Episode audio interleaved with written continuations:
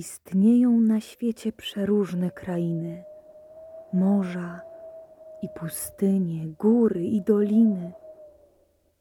Dziś do wyjątkowej chcę cię zaprowadzić, co ją zwą szafostwem i całą przedstawić.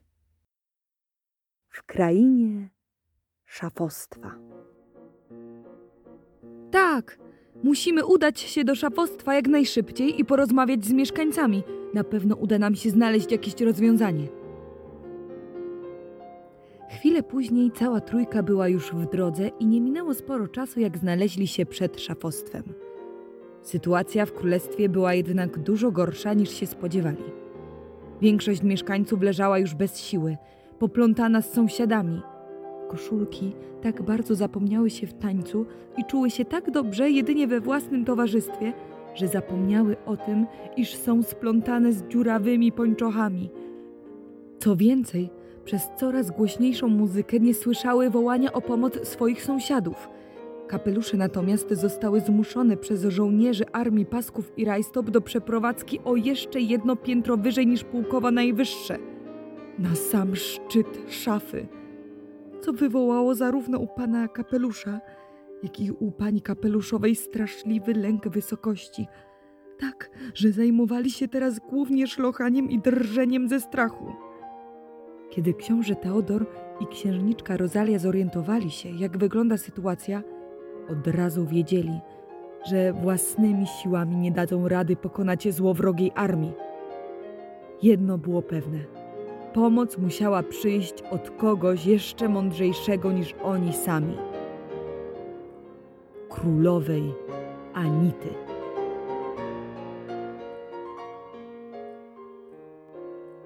Po oględzinach wszystkich dzielnic odprowadzili więc pana Żółtka do szufladowa środkowego lewego i obiecali, że wrócą nazajutrz z samą królową. Następnego ranka, gdy nad szafostwem wschodziło słońce, w progach królestwa zawitała królowa Anita. Kiedy odwiedziła wszystkie dzielnice, powiedziała tak. Teodorze Rosalio, w naszym królestwie zapanował chaos, który, jeżeli pozwolimy mu trwać, może stać się nie do opanowania. Cierpią mieszkańcy szafostwa, a niedługo chaos i nieład może dosięgnąć także nas. Jednakże wiem, jak rozwiązać tę trudną sytuację. Jest na to jeden, jedyny sposób. Będzie wymagał od Was wiele odwagi, ale jeżeli się uda, w królestwie wróci pokój i harmonia.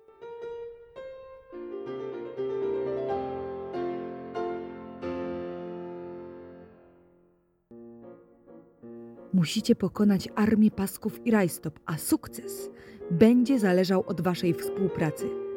Tylko pomagając sobie nawzajem zdołacie pokonać zło, a zrobicie tak. Kiedy zapadnie noc, przyjdziecie na granicę szafostwa za wzniesienie beztroskiej Irchy i ukryjecie się tak, żeby mieć widok na królestwo, ale żeby żaden z żołnierzy was nie zauważył. Kiedy zauważycie, że przywódca armii pilnujący drzwi szafostwa zaśnie, Teodor, idąc na palcach po cichutku, zbliży się do niego i delikatnie weźmie go na ręce. Następnie zaniesie go z powrotem do garderobianej krainy.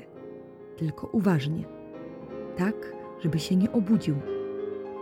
Przywódca ten to pasek z brązowej skóry. Jego bracia bliźniacy pilnują pułkowa najwyższego i szczytu szafostwa oraz szufladowa górnego. Teodorze, wrócisz po nich i także położysz ich w garderobianej krainie tuż obok przywódcy. W tym czasie ty, Rozalko, nie możesz spuszczać królestwa z oka. I jeśli tylko wydarzy się coś, co cię zaniepokoi, musisz w porę dać znać Teodorowi i ukryć go. Jeżeli jednak akcja przebiegnie pomyślnie, ty, Teodorze, po odniesieniu żołnierzy wrócisz do kryjówki i zamienicie się z księżniczką miejscami. Teraz twoim zadaniem będzie pilnować królestwa i strzec Rozalii. Ty natomiast, córeczko, odwiedzisz każdą z dzielnic i rozplączesz waleczne żołnierki rajstopy z bolesnego ucisku, w którym tkwią splątane z mieszkańcami szafostwa. Kiedy skończysz to zadanie, zaniesiesz je Teodorowi, a ty, Teosiu, odniesiesz je w miejsce, gdzie wcześniej zaniosłeś resztę ich armii. W tym samym czasie Rosalia wróci do szafostwa i jeszcze raz odwiedzi wszystkich mieszkańców. Zbierze z każdej dzielnicy tych, którzy najbardziej cierpią. Przestraszone kapelusze, zmęczone koszulki, podziurawione spodnie, pogniecione sukienki, pojedyncze skarpetki i niedopasowane ramionczka. Przyniesie je do mnie, za Dolinę Dębowego Stołu. I tam wspólnie będziemy im pomagać. Kochane dzieci, czy jesteście w stanie podołać tej misji? Tak! Razem uratujemy szafostwo! Wykrzyknęli książę i księżniczka, po czym udali się na poszukiwania kryjówki idealnej.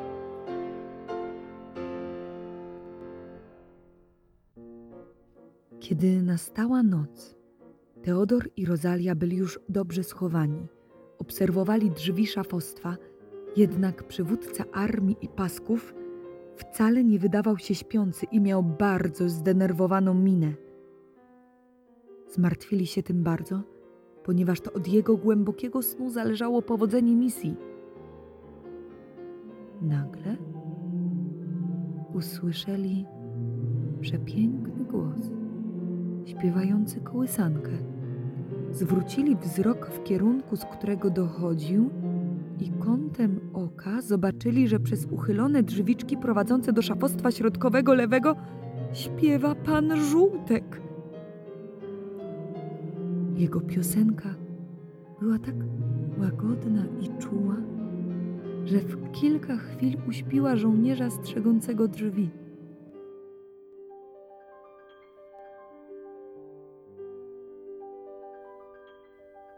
Plan rozpoczął się i przebiegł dokładnie tak, jak zaplanowała to królowa Anita. Cała armia pasków i rajstop została uwięziona w garderobianej krainie, a w szafostwie zapanował dawny pokój, ład i szczęście.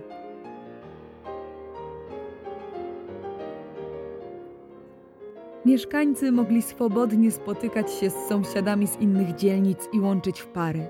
Sukienki były wyprasowane i codziennie zbierały komplementy na temat swojej urody. Dziury w brzuszkach spodni były zaszyte, dzięki czemu w Królestwie Środkowym prawym powrócił dobry humor. Koszulki nadal lubiły tańczyć, ale odtąd słuchały podczas wykonywania tej czynności jedynie dobrej muzyki i co sobotę zapraszały sąsiadów na potańcówki. Skarpetki wróciły do swoich par i nie potrafiły ukryć łez szczęścia, mogąc po tylu tygodniach rozłąki zobaczyć ukochanych najbliższych. Pani kapeluszowa i pan kapelusz wrócili na pułkowo najwyższe i w końcu ponownie mogli czuć się bezpiecznie. Niemniejsza radość panowała w szufladowie środkowym lewym, gdzie pojedyncze ramionczka i skarpetki odnalazły swoje pary, dzięki czemu czuły się spełnione i potrzebne. Tej pamiętnej nocy wydarzyła się jednak jeszcze jedna nadzwyczajna rzecz. Podczas gdy księżniczka Rosalia szła po skończonej misji po wzgórzach beztroskiej Irchy, potknęła się o grubą, żółtą skarpetkę. Kiedy podleczyła ją trochę i zacerowała małą dziurkę na jej szyjce, poszła przedstawić ją mieszkańcom szafostwa. Jakież było ich zdziwienie, kiedy okazało się, że jest to rzekomo zaginiona żona pana Żółtka. Od tego dnia są oni nierozłączni, a książę Teodor zabiera ich ze sobą na najważniejsze i najbardziej uroczyste wydarzenia, w których uczestniczy. A wszystko to wydarzyło się dzięki magii czystości.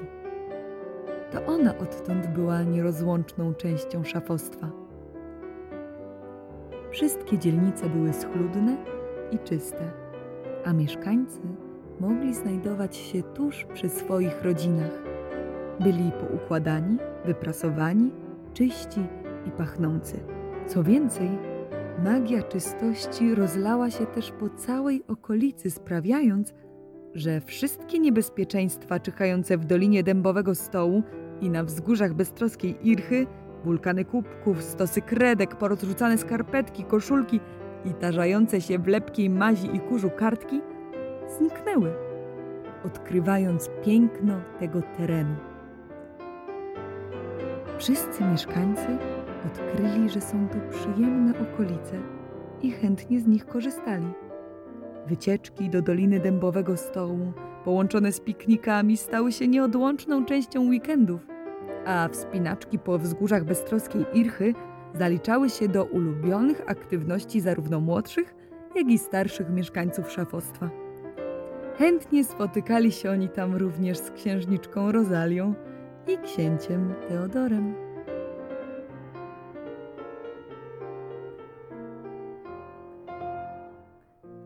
Koniec bajki i bomba. A kto nie słuchał, ten trąba.